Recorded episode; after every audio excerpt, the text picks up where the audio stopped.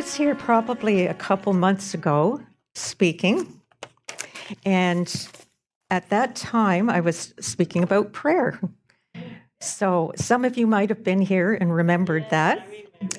And I'm going to keep speaking on prayer tonight.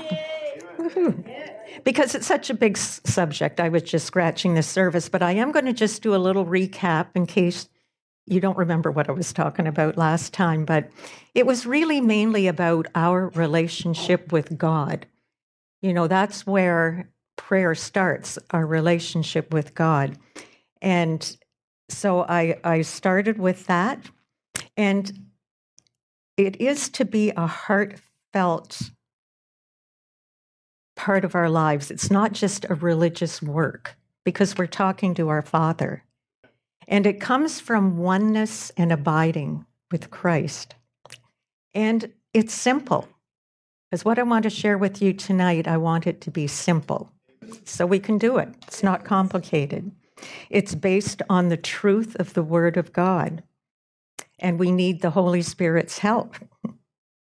And also, we base it on faith that comes as a gift to us from God. God has given us the gift of faith.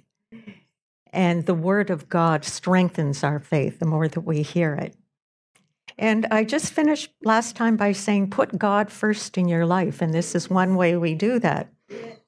Now, I, I got my inspiration for this message from um, a course that I'm taking. Well, I've, I've taken the first year, I've finished it with Andrew Wommack, Charis Bible College. And one of the lessons by a man called Greg Moore um, was on praying for others. And it really struck me how important that is. You know, I mean, I know about it, I do it, but I didn't stop to think just how much praying for other people changes things.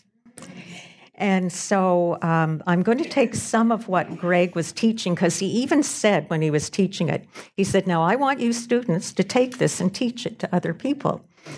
So I've taken some of Greg's message, but I'm, I've brought some of my own too.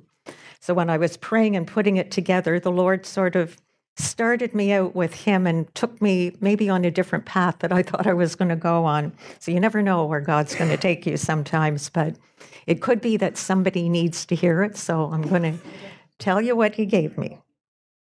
So I often think that, um, well, one problem we have in praying with others is that we just are busy and distracted and we don't do it so I was a little bit convicted when I was listening to Greg teach on this. But the other thing is, a lot of times we don't feel like we know how to pray, or we think, I've heard other people pray, they, they're amazing. I could never pray like that. And we start comparing ourselves with one another, which isn't a good thing. And we, or we think, I, I'm, I don't know how to do it. I don't know what to do. Well, I've got some good news for you tonight because it's really not that complicated. And what I want to do is just look at what the Word of God says about prayer. We can find all kinds of instruction in God's Word on how to pray. If you don't know where to start, go to the Word of God. So, of course, that means we have to read it and study it and meditate on it and hear it, come to church and hear the Word of God. So I'm going to start out with a great scripture. It's 1 John 5, verses 14 and 15. Yeah. I think when I use the phone, once I get my Bible app up, I can go pretty quickly, faster than I can turn the pages of my Bible. Okay. I like this. I always like this, this, these verses. Okay. And this is the confidence that we have in him that if we ask anything according to his will, he hears us. And if we know that he hears us, whatever we ask, we know that we have the petitions that we have desired of him. So that is an awesome promise. And it's pretty basic and simple. I like where he says, and this is the confidence we have in him. I mean, that's faith. it's good to be able to come to God with confidence when we're praying. And it says we can have confidence if we pray according to his will. And how do we pray according to his will? Well, look in the word and find out what his will is and pray that. You know, that's pretty basic. It's not like you have a big revelation or anything. It's just very basic. And I think as we do that, the Holy Spirit comes along and helps us. And He takes that basic truth in the Word of God and helps us to pray it out. So, this is something that any one of us can do. And then He goes on to say, if we know that He hears us, whatever we ask, we know that we have the petitions that we've desired of Him. So, we're going to get an answer to our prayer. And I'm sure you've all experienced that. S- some things take longer than others, though, I've noticed, but some things are quick. I even had some awesome answers to prayer today. Aww. Praise the Lord. They were little things, but those are those are important. because sometimes we worry about little things, so it's good to pray about them and get them taken care of. So the next scripture I want to look at that really shows us what we can pray in the will of God is 1 Timothy 2, and we'll go to verse 1. I know you know all this stuff, but it's good to be reminded of it. I needed to be reminded of it. And so this is um, Paul speaking here to Timothy. And whenever we see the writings of Paul, well, we know that's scripture, that's the word of God. So he's getting this from God. So it's really like God is speaking not just to Timothy, but to us as well, because he's instructing Timothy on how to pastor a church, how to conduct church life. And so this is what Paul says here I exhort, therefore, that first of all, supplications, prayers, intercessions, and giving of thanks be made for all men so he's saying, I exhort, therefore, that first of all. That sounds like the will of God to me. That sounds like it's pretty important. And he's just saying here that prayer be made for all men, for everyone. So I'm sure we know lots of people that need prayer. I don't know that I pray for everyone all at once. I mean, maybe. Some people do that, but usually you know somebody that needs prayer. And so he's saying to pray for people. And he's using um, four different words here supplications, prayers, intercessions, and giving of thanks. So the first three actually are very similar. Giving of thanks is just giving of thanks. But I did look these up in the Greek and in the dictionary just to get an idea of what each one of these words mean. So, supplications is the Greek word deesis from Strong's, and it says prayer, supplication, request, a seeking, asking, entreaty to God or man. And that particular word appears 19 times. I guess it would be the King James Version of the Bible. And the Merriam Webster Dictionary says to make a humble entreaty, especially to pray to God. So basically, you're, you're asking God for something or for someone. And the word prayers is proseuche. And in the Strongs, it just means prayer or prayed earnestly. And, and it appears 37 times. And in the Merriam Webster Dictionary, it just says an address to God or a God, an earnest request. So very similar to supplications.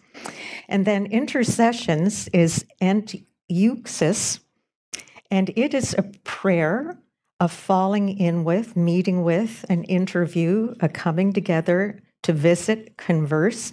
And what I found that was kind of interesting is that it only appears two times that particular Greek word in the New Testament.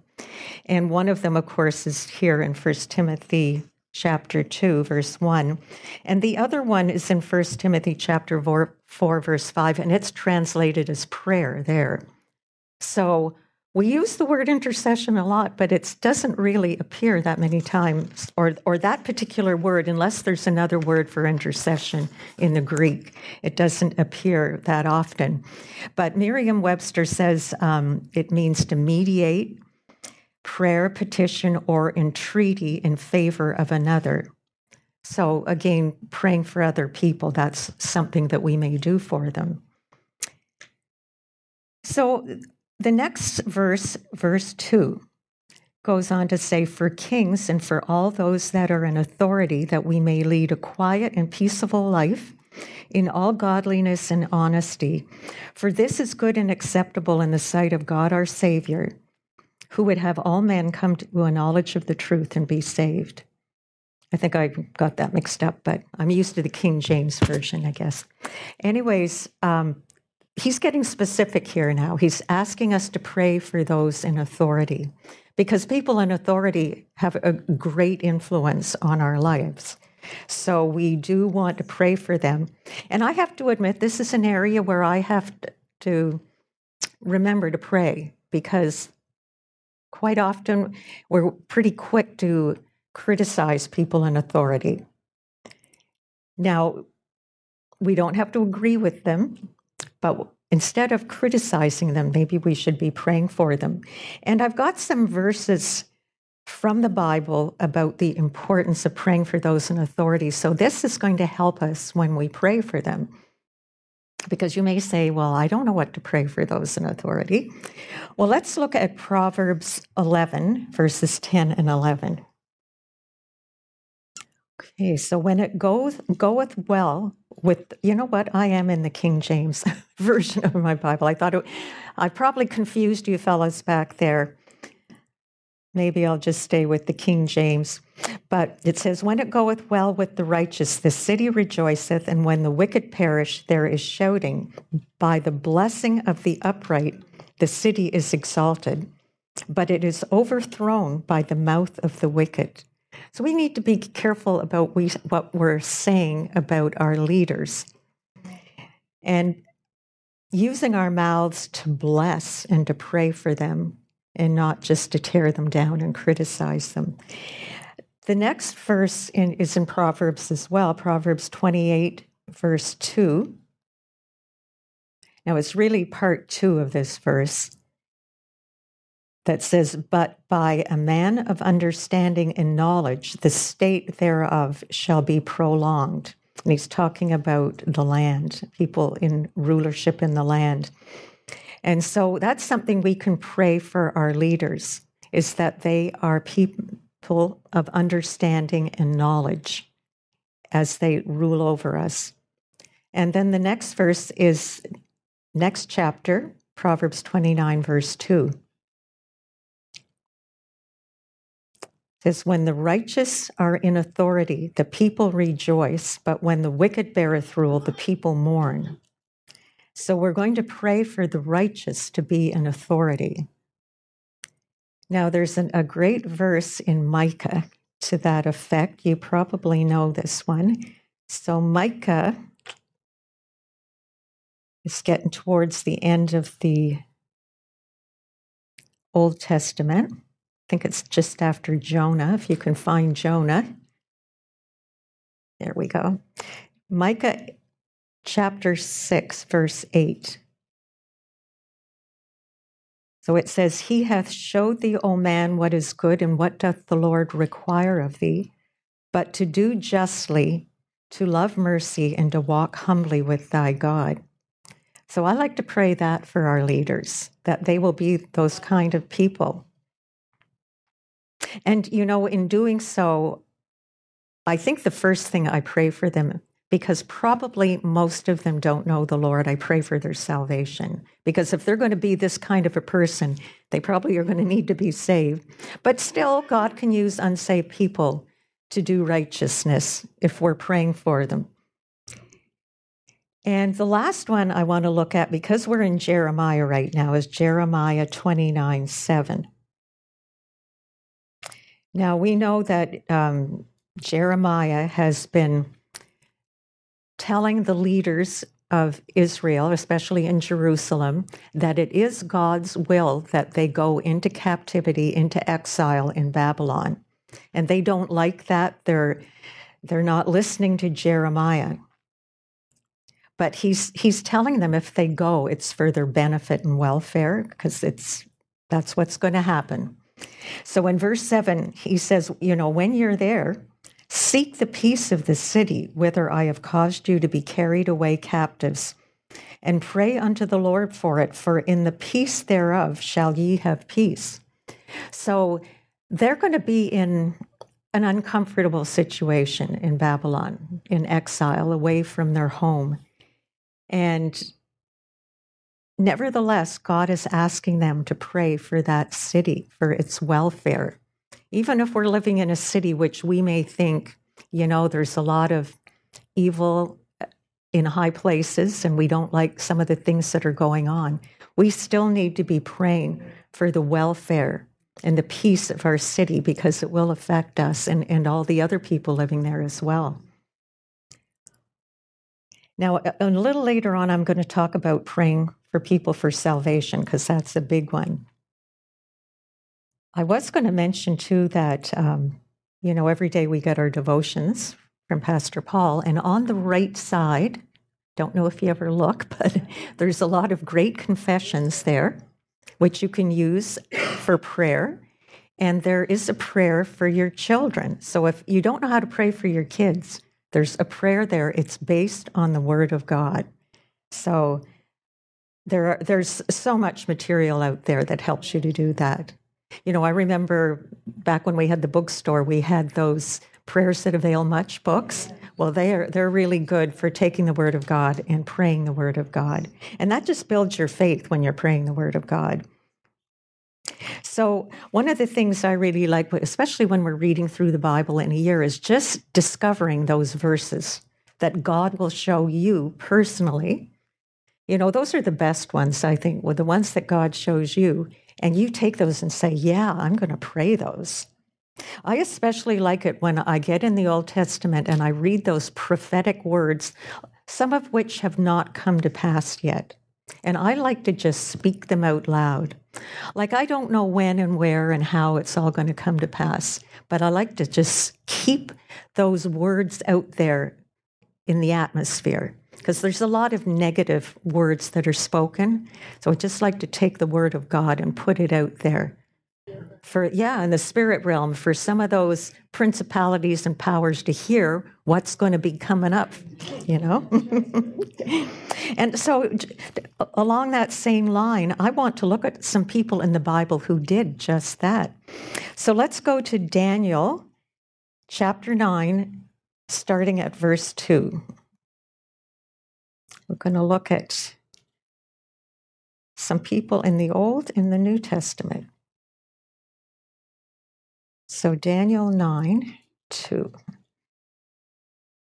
So, we know Daniel is in Babylon, which is now under the rulership of the Medes and Persians. So, there's been a change of kingdoms here.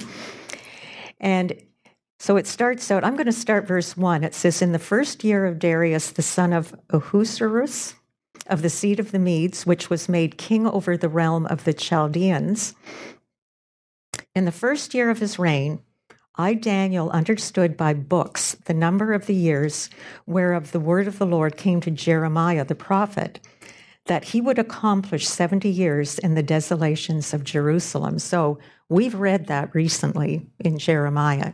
So here is Daniel reading Jeremiah, and he's seeing that they're to be in exile for 70 years and then they're to come back to Israel.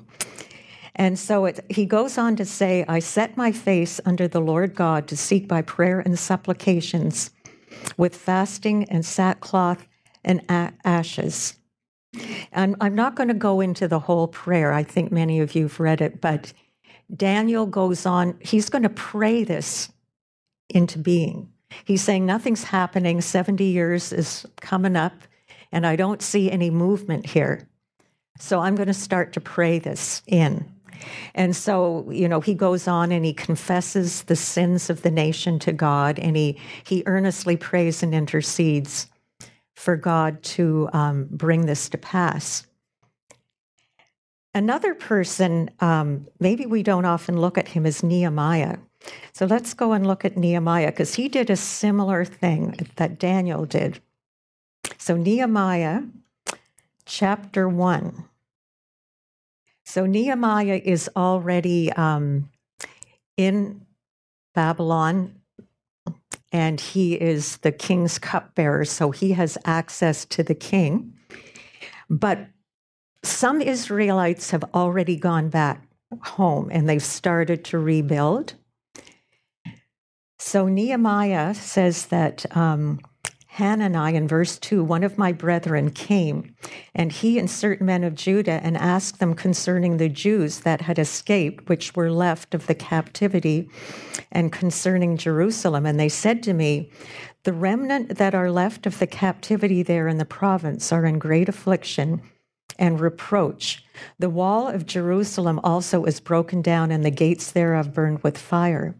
And it came to pass when I heard these words that I sat down and wept and mourned certain days and fasted and prayed before the God of heaven. And I said, I beseech thee, O Lord God of heaven, the great and terrible God that keepeth covenant and mercy for them that love him and observe his commandments. And then he goes on to pray, kind of a similar pray to da- prayer to Daniel. He's very, uh, one of the things about Nehemiah, he's probably too young to have ever lived in Israel. He's probably never been there, but yet he's heard about it and he has a heart for Jerusalem and he wants to go back. So he's praying for favor with the king so that he will be able to go to, from his post as cupbearer back to Jerusalem. So we see in, in chapter two, just going to find it here. He's he's at his post. He's serving the king. Don't ask me what how to pronounce his name. I'm just going to call him Art. Art the king. So he took up wine and gave it to the king in chapter or verse one. Now I had not been before sad in his presence. Wherefore the king said unto me, Why is thy countenance sad, seeing thou art not sick? This is nothing but sorrow of heart. Then I was very sore afraid, and I said unto the king, Let the king live forever. Why should not my countenance be sad when the city, the place of my father's sepulchres, lieth waste, and the gates thereof are consumed with fire? Then the king said unto me, For what dost thou make request? So I prayed to the God of heaven. And I said unto the king, If it please the king, and if thy servant have found favor in thy sight, that thou wouldst send me unto Judah and unto the city of my father's sepulchres, that I may build it. So he has favor with the king. The king hears him out, asks him what his plans are. He has plans and he gives him some um, letters that provide him with safe passage to go back to Jerusalem. And I'm sure we've all read the book of Nehemiah, but he he becomes governor, and they get the wall built. Um, and he faces a great deal of opposition and trouble, but he's faithful and he gets it done. But you can see his prayer is bringing this to pass the, the will of God. They knew the will of God was for them to go back to Israel and to rebuild. So they were praying that in. Now, I was thinking, is there something like this in the New Testament? And this is, um, I'm kind of speculating here, but I'm, I'm thinking that these people were praying. So let's go to Luke chapter 2 in the New Testament. And we're going to start at think, let's see. We'll start at verse 21. Okay, my phone's acting up on me here. This is one thing I don't like about phones sometimes. They act up on you. it keeps. Okay. I might have to resort to my backup here. Okay, and when eight days were accomplished for the circumcising of the child, we're talking, I'm going to have to go to here. So Jesus has been born, and the parents are, Mary and Joseph are bringing Jesus to the temple in Jerusalem to offer up what is required by the law. Let's see. Almost there.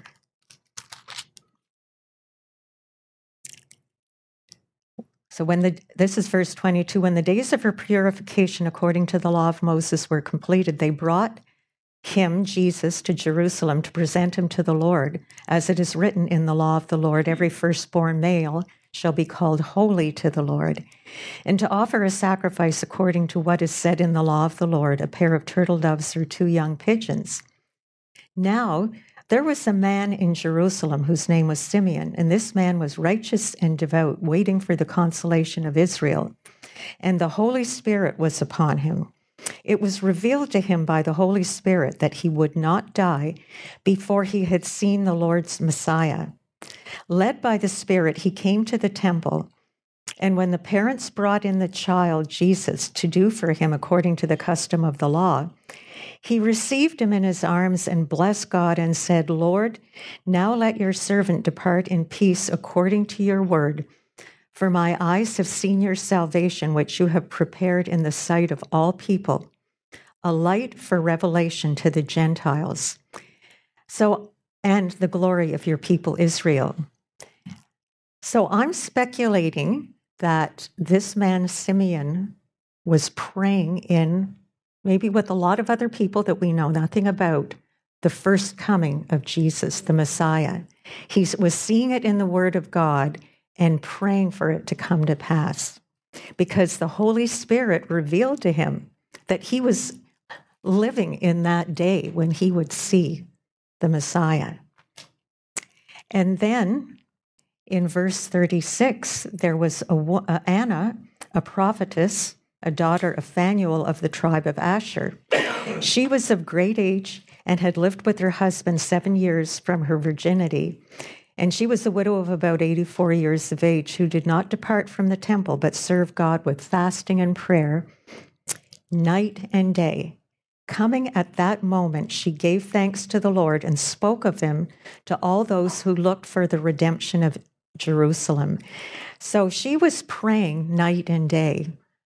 I, am again, I'm speculating, but I think she was probably praying about the coming of the Messiah as well. So our prayers can even bring in the purposes of God in the earth. And God partners with us because He's given the earth to men, and we partner with them. One of the ways we partner with them is in prayer to bring to pass His purposes, even the second coming of the Lord. You know, everybody has different ideas about when he's coming and the signs of the times. And I don't really know exactly, you know, but we can even get a sense as we get closer to that time of how to be praying in the coming of the Lord, you know. And there, there is a scripture concerning that. Maybe I'll have a look at that. It's Second Peter 3. Let's go there. Because Second Peter is talking, he's talking about um, the day of the Lord. This is at the very end. This isn't the rapture or whatever. This is at the end. So Second Peter chapter 3. And think we're going to start in verse 8. But, beloved, do not be ignorant of this one thing that with the Lord one day is as 1,000 years, and 1,000 years is one day. The Lord is not slow concerning his promise, as some count slowness, but he's patient with us because he does not want any to perish, but all to come to repentance. So maybe that's one good reason not to rush things, to give people a chance to repent.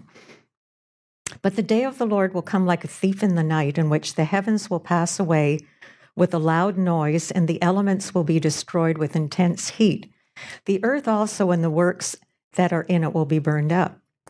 Seeing then that all these things are be destroyed, to, are to be destroyed, what sort of people ought you to be in holy conduct and godliness, while you are waiting for and desiring the coming of the day of God, in which the heavens will be destroyed by fire and the elements will be consumed by intense heat?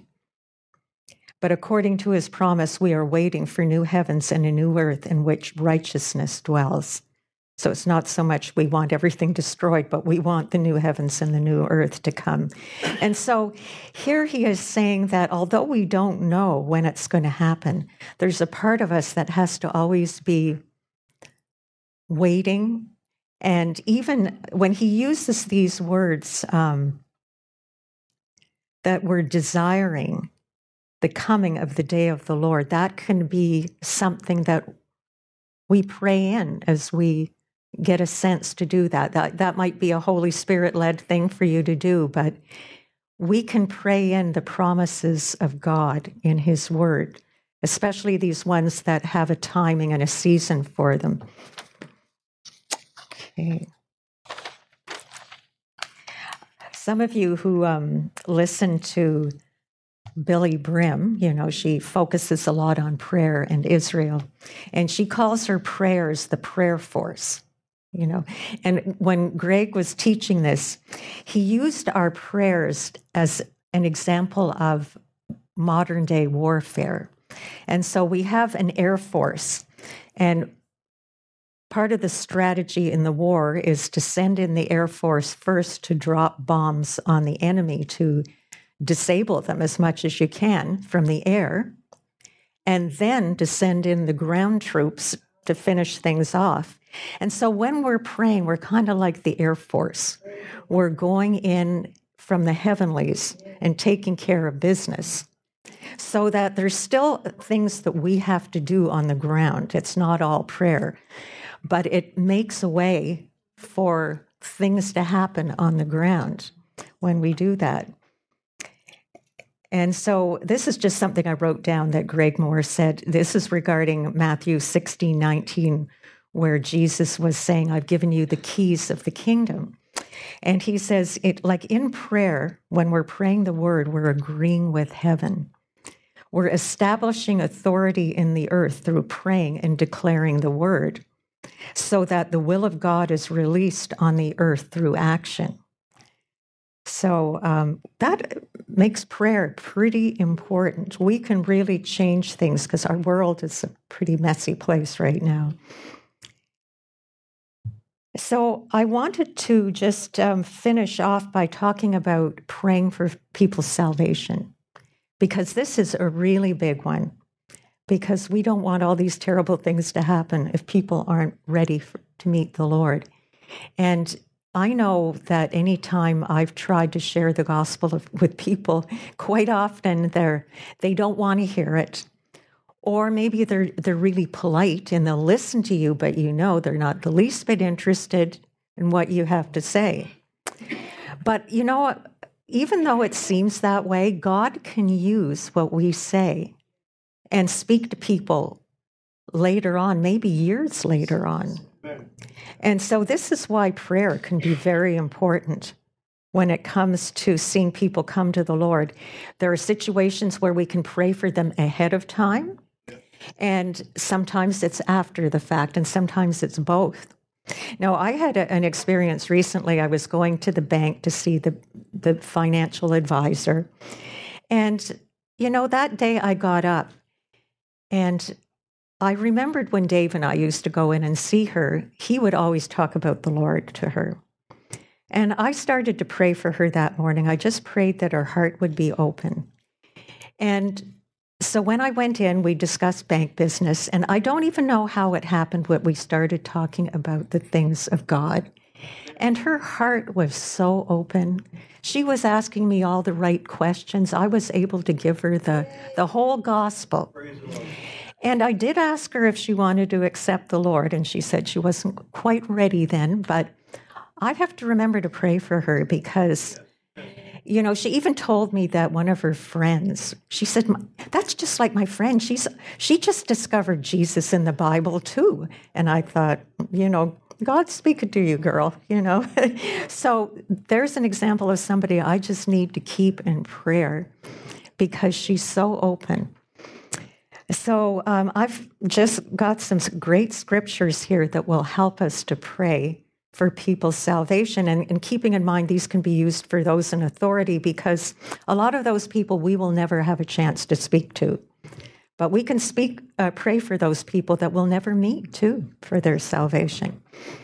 And I'm sure you've done that. So the first scripture I want to look at is Romans 10, verses 13 to 15. So, verse 13 says, For everyone who calls on the name of the Lord shall be saved. How then shall they call on him in whom they have not believed? And how shall they believe in him of whom they have not heard? And how shall they hear without a preacher? And how shall they preach unless they are sent?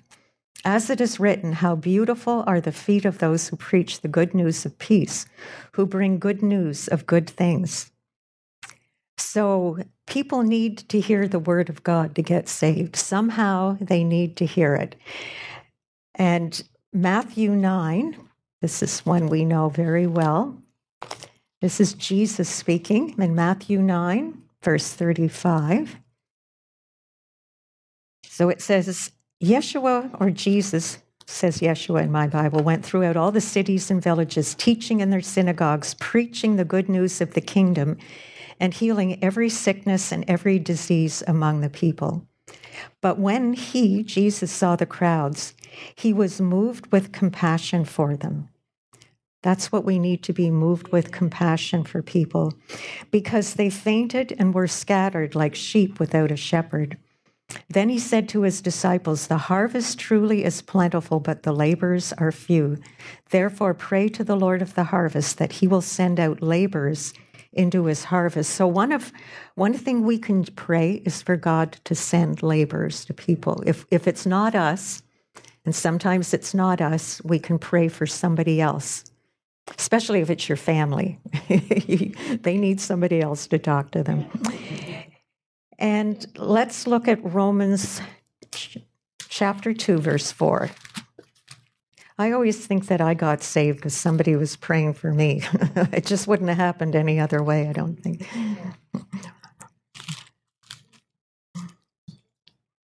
Because sometimes you think, how come all of a sudden I'm open to the things of God and I wasn't yesterday? So somebody had to be praying. So in verse 4, it says, Do you despise the riches of his goodness, tolerance, and patience? Not knowing, this is the part here, not knowing that the goodness of God leads you to repentance. Sometimes when we're praying for people, they can have a, re- I pray that they have a revelation of the goodness of God. You know, even those people that are really against the things of God, God has a way of revealing himself to people and showing them his kindness. Because so many people think, they blame God for all the problems in the earth, or they see things in religion that they don't like, and maybe for good reason. But when they can encounter the goodness of God, that can really touch their hearts. The next one is John 6 44.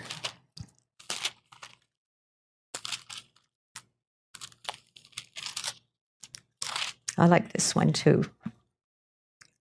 No one, this is Jesus, no one can come to me unless the Father who has sent me draws him. And I will raise him up on the last day. So I pray that God will God, God will draw people to himself. I, I know when when I got saved, I knew I was being drawn in. I could sense it. I was being drawn in. and there was resistance was futile. That's all I can say. I was being drawn in. And uh, the last verse I'm going to just share with you on this is Second Corinthians 4 4. Or I'm going to start in verse 3. It says, But if our good news is hidden, it is hidden to those who are lost The God of this age, that would be Satan, has blinded the minds of those who do not believe, lest the light of the glorious good news of Messiah, who is the image of God, should shine on them. You know, we can probably, if, if you got saved later on in life, you can remember there was a time when your mind was blinded. You couldn't even understand these things, they seemed foolishness to you. But maybe somebody was praying that that blindness be removed. So that's something else we can pray for people because people truly are blinded. If they really knew and had that blindness removed from them, their hearts would be so much more open. And I guess at the end of the day, everybody has a choice, but I think our prayers can affect and avail much when we pray for people. So I'm just going to sort of end with that and just to sort of paraphrase what I was uh, covering off there in those prayers for salvation. So when we're praying for the lost, we invite the Spirit to come in and bring his presence to bear in their lives. We break the power of blindness off of them, send laborers to speak the truth in love to them, and ask him to open their eyes that they might see and receive Jesus. So, I've just given you a few examples of scriptures. There are many, many others, but we can just see that we can see the will of God in His Word. And if we just simply take that as we study it, as we come across it and use it in prayer, it will be powerful. And the Holy Spirit will work with it and help that prayer reach its mark. And even if we're not seeing things right away, as the word says, don't be weary in well doing, because you'll reap in due season if you faint not. So that is all I'm going to share on prayer today. So I hope that helps you, keeps it simple, it's doable, we can all do this, and yet it's so effective and powerful. We hope this message has encouraged you in your relationship with the Lord. For more information and ministry resources, we invite you to visit our website at www.newcovenantchurch.ca. We look forward to you joining us next time as we continue to live victoriously.